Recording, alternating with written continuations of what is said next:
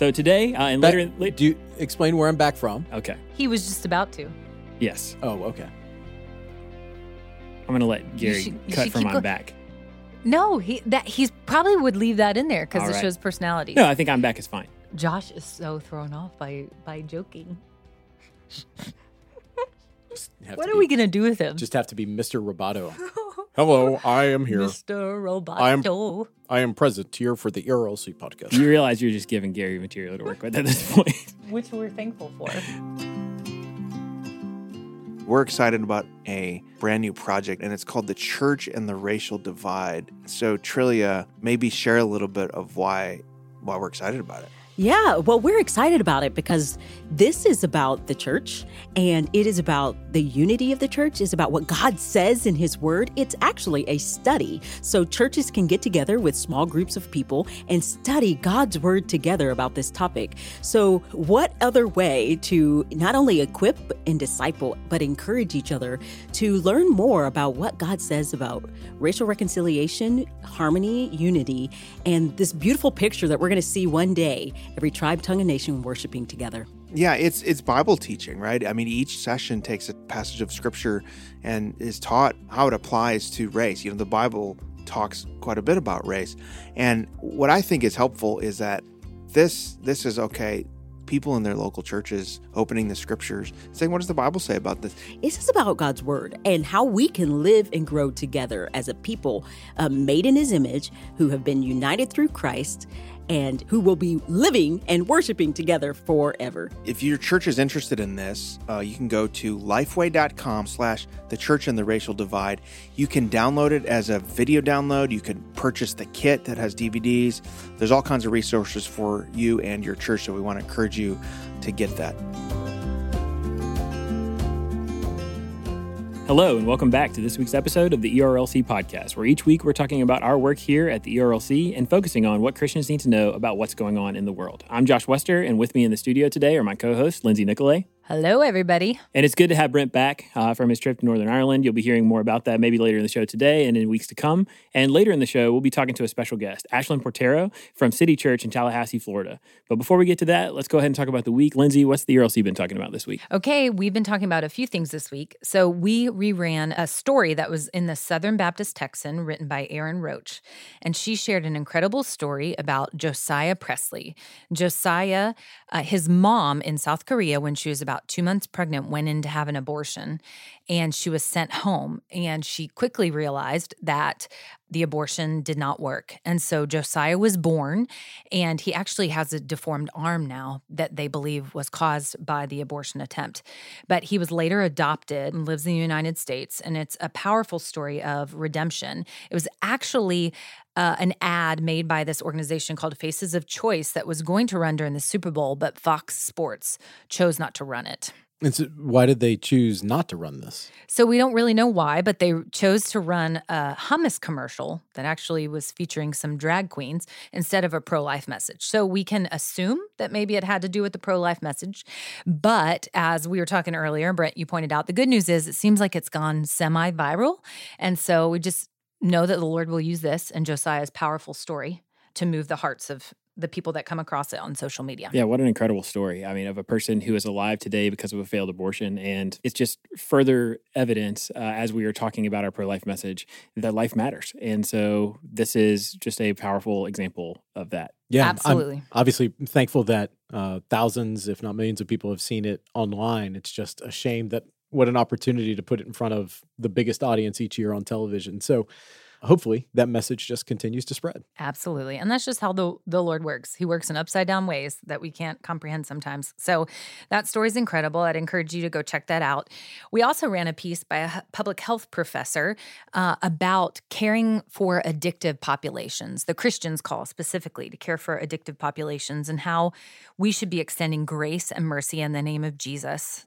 Uh, you know, my family has had addiction and uh, we've had to deal with that. And I thought I love black and white and things to fit into a certain mold, and quickly realized uh, that caring for people with addictions uh, is not something that's black and white that there's one size fits all that it takes a lot of patience and a lot of the grace of christ a lot of truth speaking a lot of falling down and getting back up again so oh, we thought that this article would be really helpful because there's it's probably there's a likelihood that all of our lives are touched somehow by addiction and Absolutely. someone that that battles it. Yeah, I've done two funerals already for close family members whose whose lives were ended tragically early uh, be, because of addictions, because of substance abuse, and so uh, this is something that really resonated with me. Absolutely. So it yeah, it's so hard. So we just again we just want to offer resources that would educate and equip the church and Christians to to deal with some of these issues. And then uh, we had an article by Casey Hough. We joke that he is basically running the ERLC now because I think we've talked about him before. He just writes everything. he writes everything as well as pastors and He's very prodigious, yes, he he is a prolific writer. prolific writer. He is. So it's titled Are We Free to Disagree? Biblical Sexual Ethics, Religious Liberty, and Title IX at Fuller Theological Seminary. And it's about uh, a, a second student who has joined a lawsuit against Fuller claiming sex discrimination, that they are violating Title IX prohibitions on sex discrimination. So Casey writes about the important religious liberty implications that we see arising in this area in a variety of ways and in a variety of states. Yeah, and so especially in California, this is an issue that has been coming up uh, time and again over the last several years. It's something that we at the ERLC have been paying a lot of attention to, and this fight over religious liberty, and especially as it relates to sexual minorities and the balancing act that is going on between protecting the uh, the rights and civil liberties of people who are in the LGBT population versus the, a fundamental thing in, in American society, which is religious liberty. And so this this fight is literally playing itself out right now. And Casey did a good job highlighting uh, the specifics of of this case. But this is something that Christians have to uh, be paying attention to as we move forward. Right. And it, it just, it still continues to surprise me that people act shocked that Christian institutions are going to hold to a Christian ethical framework. Uh, I mean, th- this should actually not shock people. That's exactly right. Right. But uh, but apparently uh, this is this is the new battleground for religious liberty. And that, and that's what we do here. I mean, one of the things in trying to highlight our work at the ERLC is that our work is uh, so much of it geared toward protecting and defending religious liberty for the right for Christians to uh, believe and act uh, in accordance with their faith, and for the rights of all people in the United States to to enjoy their First Amendment protections to do the very same thing. And so uh, this is a great example of that. We would encourage you to go and check it out. But that also kind of brings us toward our culture section for the week. So, Brent, why don't you tell us what's going on in culture? What are you looking at right now? Yeah, so uh, I was listening to uh, a reporters roundtable earlier this week, and they referred to this week as News Mageddon. And honestly, when you look across the landscape of things that are going on in culture, that seems about right because this has been a whirlwind week and it's still not over. Not even close. Yep. Was it mainly a politics news Armageddon? Newsmageddon? Newsgeddon. News Mageddon. News Armageddon. Uh, there was uh, quite a bit of it centered around politics, but let's just start in the international sphere. So, coronavirus uh, continues to march forward. So, the, the latest reports are that mainland China's infection rate rose sharply again, with just today an additional 3,700 cases that were announced. 73 new deaths have been reported. So, the total cases have now topped 28,000 uh, confirmed cases uh, and they are classifying 3,800 of them as critical. So there's been about 460 lives lost uh, within China, and then we had a death of an individual in the Philippines.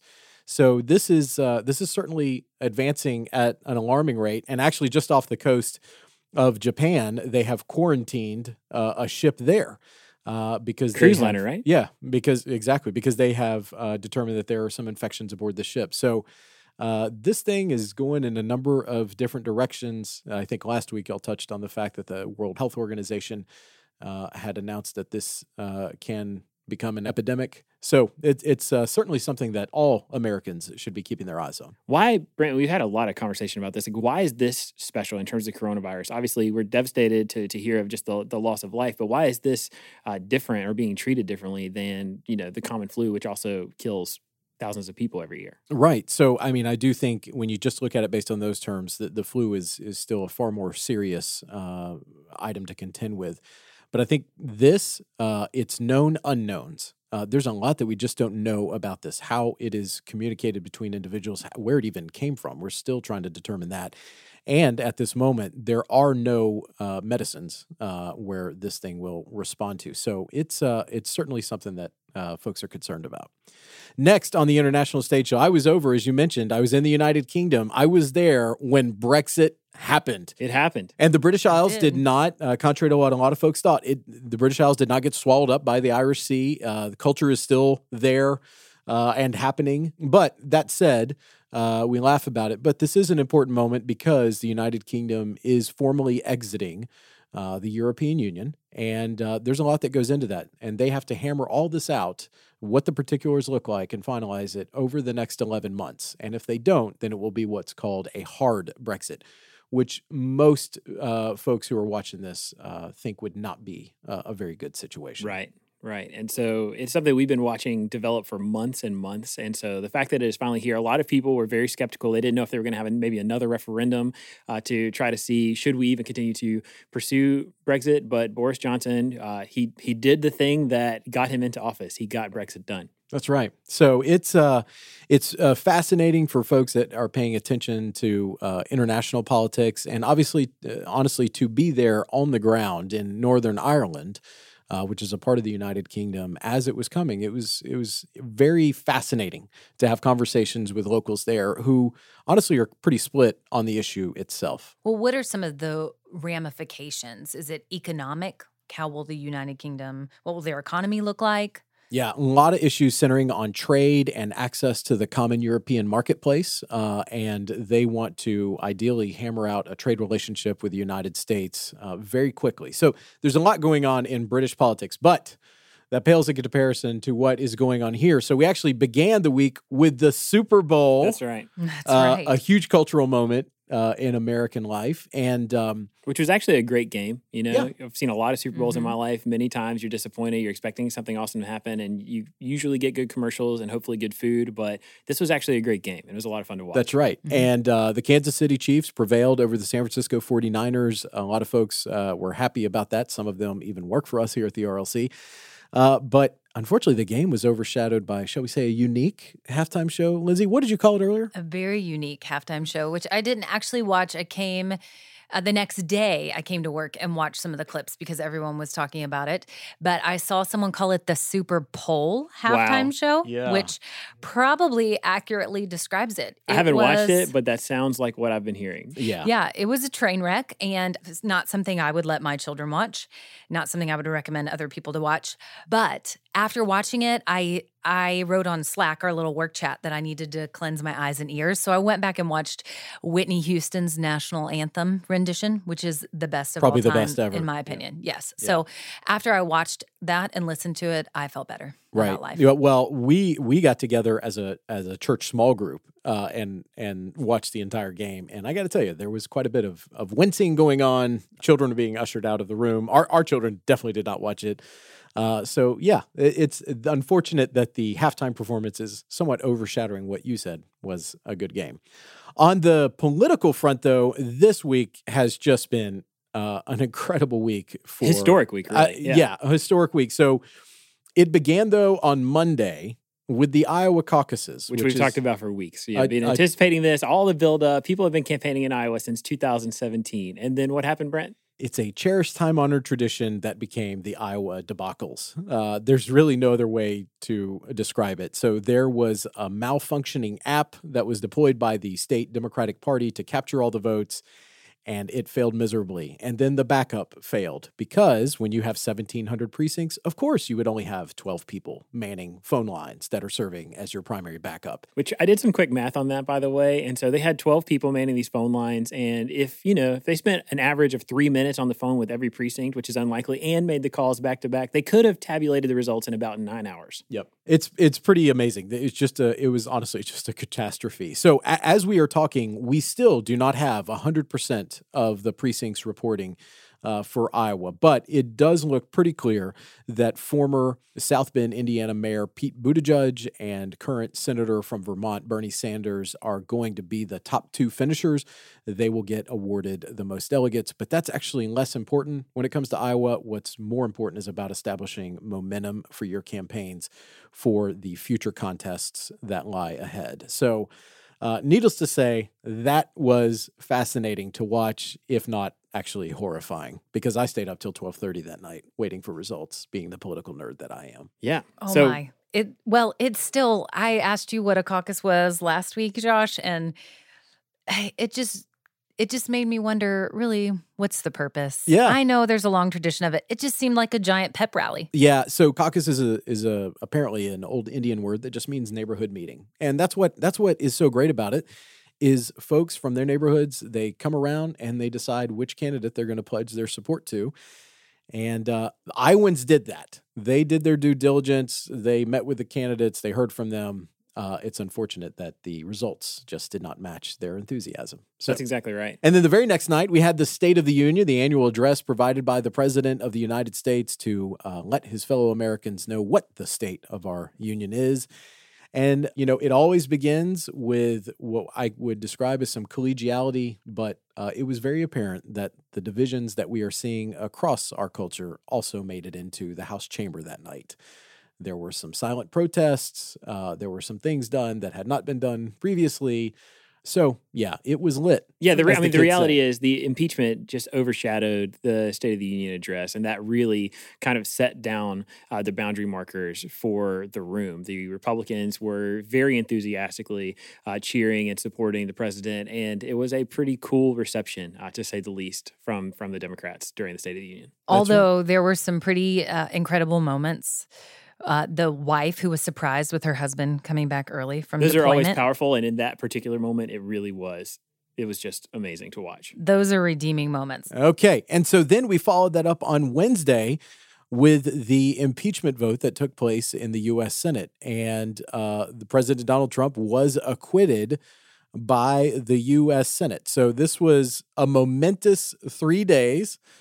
And then on Thursday, we kicked off the day with the National Prayer Breakfast that takes place each year in Washington, D.C. And that was followed up by a press conference hosted by President Trump, where uh, he was basically celebrating his uh, newfound acquittal from the U.S. Senate. So the first four days of this week have been um, momentous, to say the least And it's not over. and it's it's not over exactly. So uh, tomorrow night, uh, the Democrats will debate. There are seven candidates who have made the standards that the Democratic National Committee have put out, and so they will be on the stage, and that will be the the final debate to take place before the New Hampshire primary next week. Yeah, and Brent, how much do these debates matter at this point? Like, what a, what effect, if any, are they going to have on New Hampshire voters as they're preparing for the primary next week? Yeah. So, uh, well, let's look at Iowa. So, there are a number of polls that suggested a pretty substantial amount of voters were going to those Iowa caucuses, upwards of 20%, with their minds not made up. And so in Iowa, it's a little bit different uh, just because the, the voters do have one final opportunity to hear from uh, a representative of each of the respective campaigns before making their final determination. They don't quite have that opportunity in a traditional primary like New Hampshire has. But I do think, again, because New Hampshireites uh, will take uh, this process pretty seriously and their duty uh, to select somebody pretty seriously, uh, they will be watching very intently this final debate that will take place Friday night. Can you give a breakdown real quick of what is a primary and why New Hampshire? Yeah, so a, a primary is is probably what most of us are used to. We go to uh, a polling location. Uh, some of us show an ID. We get a ballot, and we go to the actual ballot booth, mark a check by the person's name, either digitally or on a piece of paper, and submit that to the state, where it will be uh, tallied up, and the results will be announced later that evening. That's ideally how it's supposed to go. In effect, that's actually what's supposed to was supposed to also happen uh, in Iowa. It just didn't. New Hampshire uh, is different because while the the primary is a function of the party, the state actually administers. Uh, the the actual voting, so that's why most folks are thinking this will not have the hitches that we saw in Iowa, where it was purely a party function. So And it- ideally, by the time you get ready to go to sleep on Tuesday night, we'll know who what the results of the New Hampshire You'll, primary you'll were. probably know something. Although, again, th- this does look uh, like it's going to be pretty close. The most recent poll that I, I saw had uh, Senator Sanders in the lead there. So that's not uh, unexpected because he did win it in 2016. But what the latest poll showed uh, is that uh, Mayor Buttigieg is start beginning to close that gap. And so if this ends up pretty close like Iowa was, you could be in for a long night. Are you saying his name correctly? Buttigieg? Buddha Judge. I've heard Buddha Judge. Do we? Is it like app? Like All I tomato can tell tomato? you is on his Twitter bio, it says boot edge edge. So and they have Buttigieg. shirts that say boot Okay, edge well, edge. So you Yeah. know, Listeners, don't listen to Brent. It's Buddha Judge. Just checking. Also, Thanks. do you? I was trying to throw in some good banter, Brent. Yeah, is that is that good banter? is that what you would call good banter? we might have different definitions for what good banter is, but you know, it's we banter. haven't even we haven't even laughed this whole time. Okay, That's hold right. on. I don't know why back, you people are so back to the Dem debate. Let me ask you a question: Is a primary like New Hampshire and then the caucuses Iowa essentially giving the Democratic candidates an idea of how the campaign is going? Yeah, so they test different uh, facets of your campaign. So the reason that I mean, I would say that a, a caucus is a valuable lesson is it tests the organizing capability of your campaign. Uh, a primary is a little bit more straightforward. Just get the majority of your people out to the polls and have them vote. Uh, a caucus is different because, as we saw in Iowa, they have what's called realignments. If on the first stage your candidate doesn't meet a certain threshold of viability, those uh, voters, those caucus goers, are then up for grabs by the other campaigns. So you have to have a multi pronged strategy of getting people on the first alignment and then trying to grow your share of the vote on the second alignment. Uh, so I- think that those are are valuable exercises for these campaigns to be put through because if you have an eye towards the general election in November, you have 50 state campaigns that are going on at once. And uh, these campaigns need to be pretty robust. They need to be pretty nimble in order to compete across the entire country. And so it's, I think it's an important exercise that they go through early on. and so just so we can rehearse this for people. So who are we watching right now in terms of who who are the Democrats that are even in contention to receive the nomination? So right now, the the big four that most people are paying attention to uh, at this point are uh, Vice President Joe Biden, former mayor of South Bend, Indiana, Pete Buttigieg, Senator Bernie Sanders, and Senator Elizabeth Warren. However, once the calendar gets to Super Tuesday, then w- enters the picture uh, former New York City Mayor Mike Bloomberg, who is spending an astounding amount of his personal money on Super Tuesday states right now. And that's his theory. He's ignoring the first four states and just waiting for those uh, delegate rich states to get their chance to vote. And he thinks he could be successful that way. It's, it's a route that has not been tried before. And so many people are skeptical of its success, but we shall see. So, Josh, Lindsay, that's this week in culture. Why should someone apply for an internship at the ERLC? If you're at all interested in politics or how faith intersects with the public square, the ERLC internship in DC is an incredible opportunity that I would highly recommend you uh, consider. It's not just the type of internship that you want to do. Only if you're interested in government can you be in this. But for Christians, this stuff that you know we were learning in this internship can be applicable in a huge variety of areas. And I would recommend anybody who's a Christian who's interested in politics to apply to this because it really is a good way to get practice in certain policy areas and to learn how to be a Christian in a space that's often not friendly to them. getting to experience people who are fighting the good fight, but also are deeply spiritual and, and deeply rooted in their faith is an experience that I will carry forward for a long time. You should apply because you will become a better person and a better professional. I think there is that dualistic spiritual and professional development that that you're not going to find really anywhere else. a great learning experience about what it looks like in practice to make a difference and to do it in a way that is gospel minded in method as well. If you're looking for a great internship, especially in DC in that atmosphere, you should definitely check out the ERLC. coming and working and interning for the ERLC build so many relationships in our areas of interest that have been super helpful in learning what we want to do going forward, but also just learning how to live out your faith in everyday life.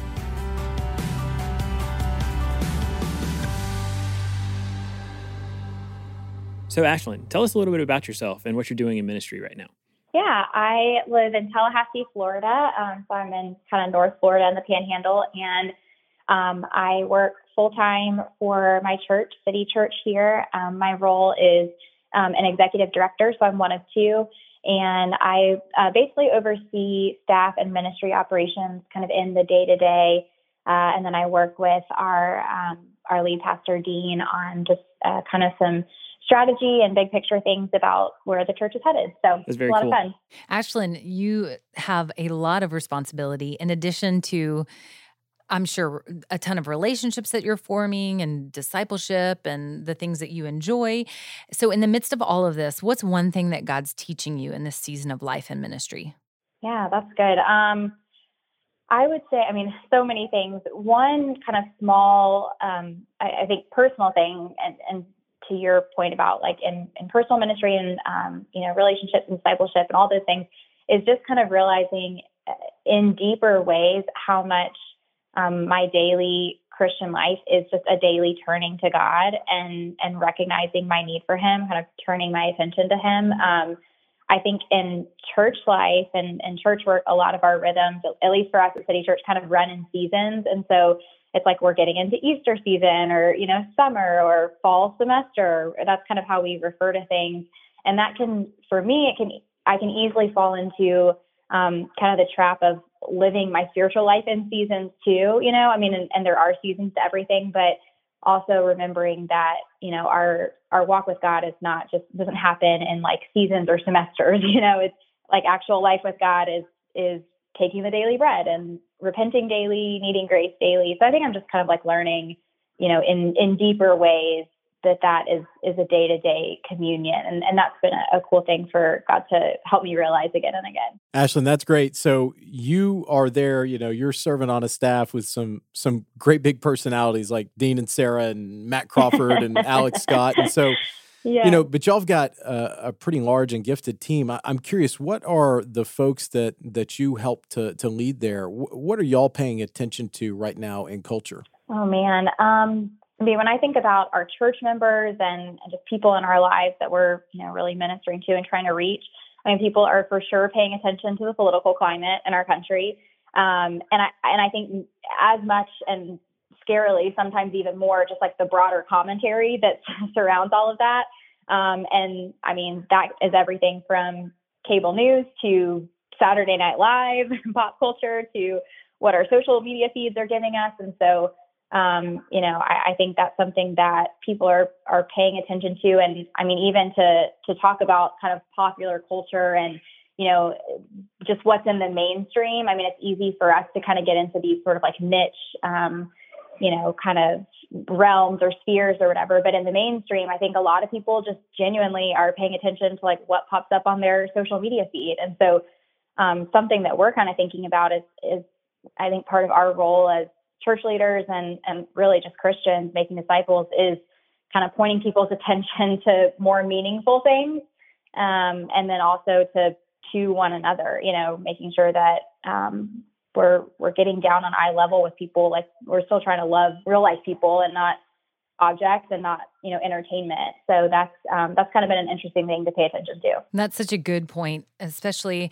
as we do live in a connected culture as you're ministering in the local church teaching people to have community and to minister one another to one another face to face.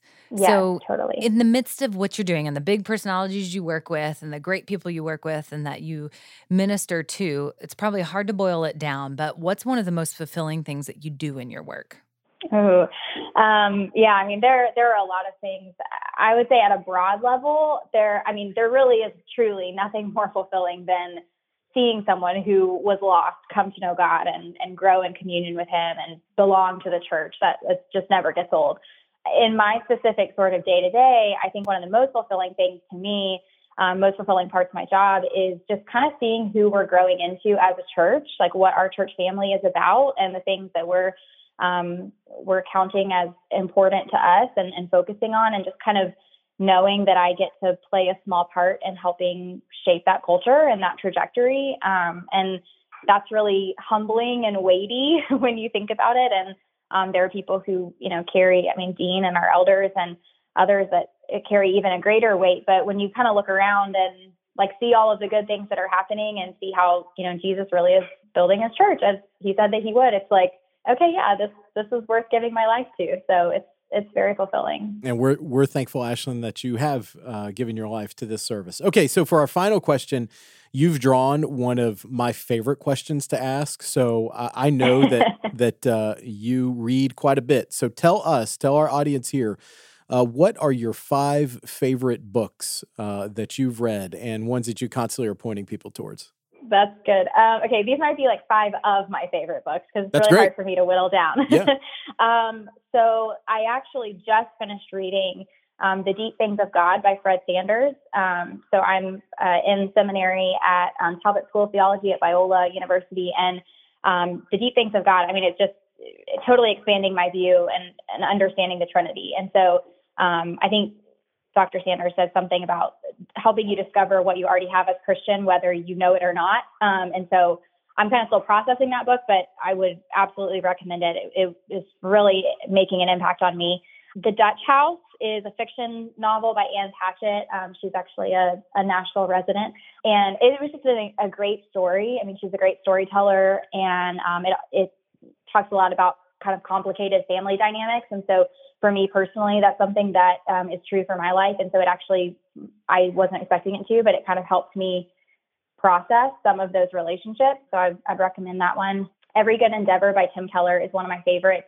These are, I'm realizing these are all like fairly new books. So I promise I do read like um, historical classic works as well. These are just on my mind.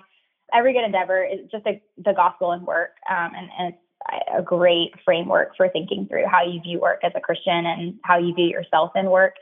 Um, and, and a really good reminder of like that God's going to redeem all of the work that we're just desperately trying to do. Um, and then um, the Year of Magical Thinking uh, by Joan Didion. Um, that's a, a memoir, um, and she's an essayist. Um, that's just a really kind of sharp, beautiful look into the process and experience of grief. And I like memoirs. That's like one of my favorite genres. But her writing style eh, connects with me, and that's just good for seeing how grief and healing are not linear processes. Um, so that's a favorite. And then um, the last one, another fiction one. Honestly, I, I love fiction. I read a lot of it. Um, is uh, Interpreter of Maladies by Jhumpa Lahiri. Um, so that's a collection of stories about um, Bengali immigrants coming from India to the United States, and um, deals just a lot with cultural, generational class related themes. And um, for me, that was one of the first books that kind of helped me realize like there are these struggles that people have when they're thrust into a new world and they're being shaped by multiple cultures. And so, um, you know, in a place like Tallahassee that is sort of diverse, but, you know, doesn't look like many other more urban parts of the country, um, that was a really impactful book for me. So those are five on my list. I just added things to my wish list, Ashlyn. Yeah, that was- on Amazon as you They're were all talking. so good. that was really great. And you know, uh, at the ERLC here, we are big readers, and so I'm sure that people will enjoy those recommendations. It's impressive that you just had those five to rattle off, uh, and so. I would encourage people to check that out. But Ashlyn, we just want to say thanks. Thanks so much for taking the time to talk to us today. We really enjoyed uh, the conversation. awesome. Thank you guys.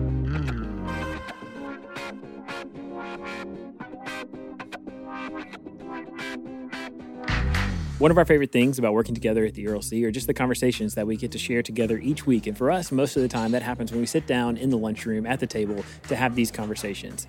And so each week, we're going to bring you something of what we just can't stop thinking about. So, Lindsay, what are you bringing to the table this week? So earlier this week, I think it was earlier this week, there was lots of talk about whether or not Tom Brady was going to come to oh, the Titans. Oh, yeah, all the speculation. Yes, I think that was before the Super Bowl because the commercial dropped where it Yes, where it it, was. said he was going to stay in. So anyway, but they were talking about him coming to the Titans. And apparently, he and his wife were visiting a school here for their children. Well, then it turns out that it was actually a Nashville couple who was mistaken for the Brady's. The, living with Landon, it's an Instagram, and her husband used to play in the NFL. I think he was inducted into the Hall of Fame. So I don't know if it's because of their looks. In which case, I would say, how great would you feel about yourself if No you kidding. were I mean, it's a problem I live with, but you Uh, know. yeah, if you were mistaken for um, an NFL superstar and a supermodel, or if it was just because of the rumors circulating around the school. But anyway, uh, I think they probably felt pretty good about themselves. I imagine that they did. And so, Brent, I imagine that they did. Let me go to Brent. I'll Yeah. go to Why Brent. don't you- okay. why don't you just kick okay. it over to Brent? heck, I, would. okay, I would. Uh, oh man. I imagine they felt pretty good about themselves, but the Titans won't be getting Tom Brady. But that's okay because we did pretty good this year. Hopefully, we'll do great next year. I love how you use we. Did you put on a jersey this year for the Titans? I mean, I live in Nashville, so that makes me an honorary member. Eh, eh, I don't know. I've been to a game. Hey, I drive So by I'm billboards all the time that say tighten up. I'm assuming it's talking to me. So tighten up, Brent. Exactly. So, anyway, we're all Titans in Tennessee, Brent. Uh, in Nashville, Tennessee, I guess. Um, okay, Brent, what have you been talking about? All right, so I pointed this out a couple weeks ago about rising levels of distrust in society. And as we kind of talked about earlier, what we saw in Iowa this week is only going to contribute to that. So I've got a little piece. It was an opinion piece uh, written on NBC News by a gentleman named Lee Drutman. He's a senior fellow at the Political Reform Program at New America. And he talks about how this could not have come at a worse moment uh, particularly in our political space. So he points out that between two the year 2000 and 2012, the share of Americans who said they were confident that the country's vote was being counted fairly plunged from about 50% to 20%. That's that's less than one in five in Americans. Uh, I mean, that is just that's not good for uh, a political system like ours that has to have a healthy bit of trust in order to function the way that our, our founders envisioned. So this is a this is a problem I'm going to keep highlighting because we we've got to we got to figure this out. Yeah, I mean that's one of the reasons that we uh, focus so much on American democracy is because in order for our society to function well, you have to have uh, faith in institutions and specifically in the integrity of the vote. And so, yeah, I mean it's definitely something that's really important. Absolutely. I would say since I've known y'all, my trust in you has plunged from 50% to 20%. Wow, that's that's an indictment, kidding. Josh. That is an indictment. I'm afraid it might be well deserved. So, for my resource this week, I've got to tell you, there's probably no redemptive value in this. It's not going to be something that you can use and be helpful. But here's the thing. So, I'm not a huge sports guy. I, I'm from Eastern North Carolina. We do college basketball and very little else in terms of in terms of sports that we watch or pay attention to. And so each year for the Super Bowl, I'm just looking for some of the other highlights, although I did enjoy the game this year. But one of the big highlights for me is just watching the commercials. There's one thing this week that I can't stop thinking about, and it's that car commercial that was set in Boston. And I don't know why, but I've always just had a thing for the Boston accent. You know, the whole Pocky Kai in the eye, like that thing. It's just a thing I've always loved. And so when they did this commercial, it was uh, Rachel Dratch from SNL, Chris Evans, you know, Captain America, John Krasinski, who is Jim from The Office, and also the Amazon show. What is it? Uh, Jack Oh, Ryan. Jack Jack Ryan. Yeah. I, so I, I think of him more as the guy that was in the 13 Hours of Benghazi story. he Oh, was yeah. in Benghazi. that was a great movie. Mhm. and and so anyway, I watching And this Big commercial. Papi. It's Big Papi, yes, David Ortiz. So Who is Big Papi? He was the longtime first baseman for the Boston Red Sox. I mean, David Ortiz, they called him Big Papi. So, anyways, you guys are hijacking my my sorry. Yeah. So anyway, the reason that I love this though, so this commercial set in Boston, and the thing it's trying to highlight is that on the new Hyundai Sonata, it has what what's called Smart Park, but you know they're from Boston, so they say Smart Park. And so as I'm watching this commercial, they're just talking all the time, like you know. And so anyway, it's just so funny. Can't get it out of my mind. But the thing that sticks with me is Rachel Dratch at the end. She goes, "That's a ghost car." I just can't get past it. That that probably actually was my favorite commercial, and I do like to actually watch the Super Bowl for the commercials too. But what I thought was noteworthy about it is I don't know if y'all noticed there was a pattern with commercials this year, just kind of having a lot of cameos from different stars. But this one really worked. Oh, they Uh, went for it. And so this is the one that stood out for me the most, and I agree, it was hilarious, and I love the take on the Boston accents. So I don't want to leave you with uh, just something that's totally unhelpful. Although we will link to it, you can watch that commercial if you haven't seen it, or if you just want to see it again, it'll be there for you. Hey, you know what's helpful? It's helpful to laugh. That's right. And this commercial will make you laugh. But so that we can get you to something helpful, Lindsay's going to tell you right now about our ERLC resource of the week. Okay, so this week we're featuring a talk by Mindy Belz from our Evangelicals for Life conference. It's called The Church on the Margins The Gospel and the World's Most Vulnerable. And this little clip will teach us about how the gospel changes the way we advocate for the most vulnerable people around the world. So we'll get to that clip in just a moment, but we just wanted to take a second and encourage you. If you'd like to stay connected with what's going on at the ERLC, in addition to the podcast, you should subscribe to our newsletter that comes out every Friday, the weekly. You can go to ERLC.com, and if you just scroll down right there at the top, you can sign up to receive the weekly. It's a once a week email right in your inbox. It'll help you see all the stuff that we're focusing on, working on. It'll give you helpful links uh, to stories that are at ERLC.com and links to uh, external things that you should be paying attention to. And so we just wanted to plug that for you. Also, as a reminder, if you've enjoyed the show or found it helpful, we would love for you to help us spread the word. You can share uh, about the podcast on social media. You can also go into your podcast app and leave us a rating or review. Uh, it's always helpful for us to spread the word and have more people be aware of what it is that we're doing. But for Brent and Lindsay and myself, we want to sign off now. We will be back next week with more content. I would argue that God does not make a distinction whether the vulnerable are here or there all are his children. We can and should be drawn to engage in mercy ministries we see modeled by the persecuted church itself. I see them everywhere. The letters from the early rain pastor Wang Yi, who is now in jail in China, should become part of our Christian canon. They are so amazing. Bishop Audo's church in Aleppo should encourage us as we see how they are feeding and clothing displaced Syrians for nearly a decade now. The Chaldeans and the Assyrians in Iraq have built camps and churches to serve the displaced in northern Iraq. They have raised money to rescue Yazidi and other women who have been held in ISIS captivity. That work continues even now.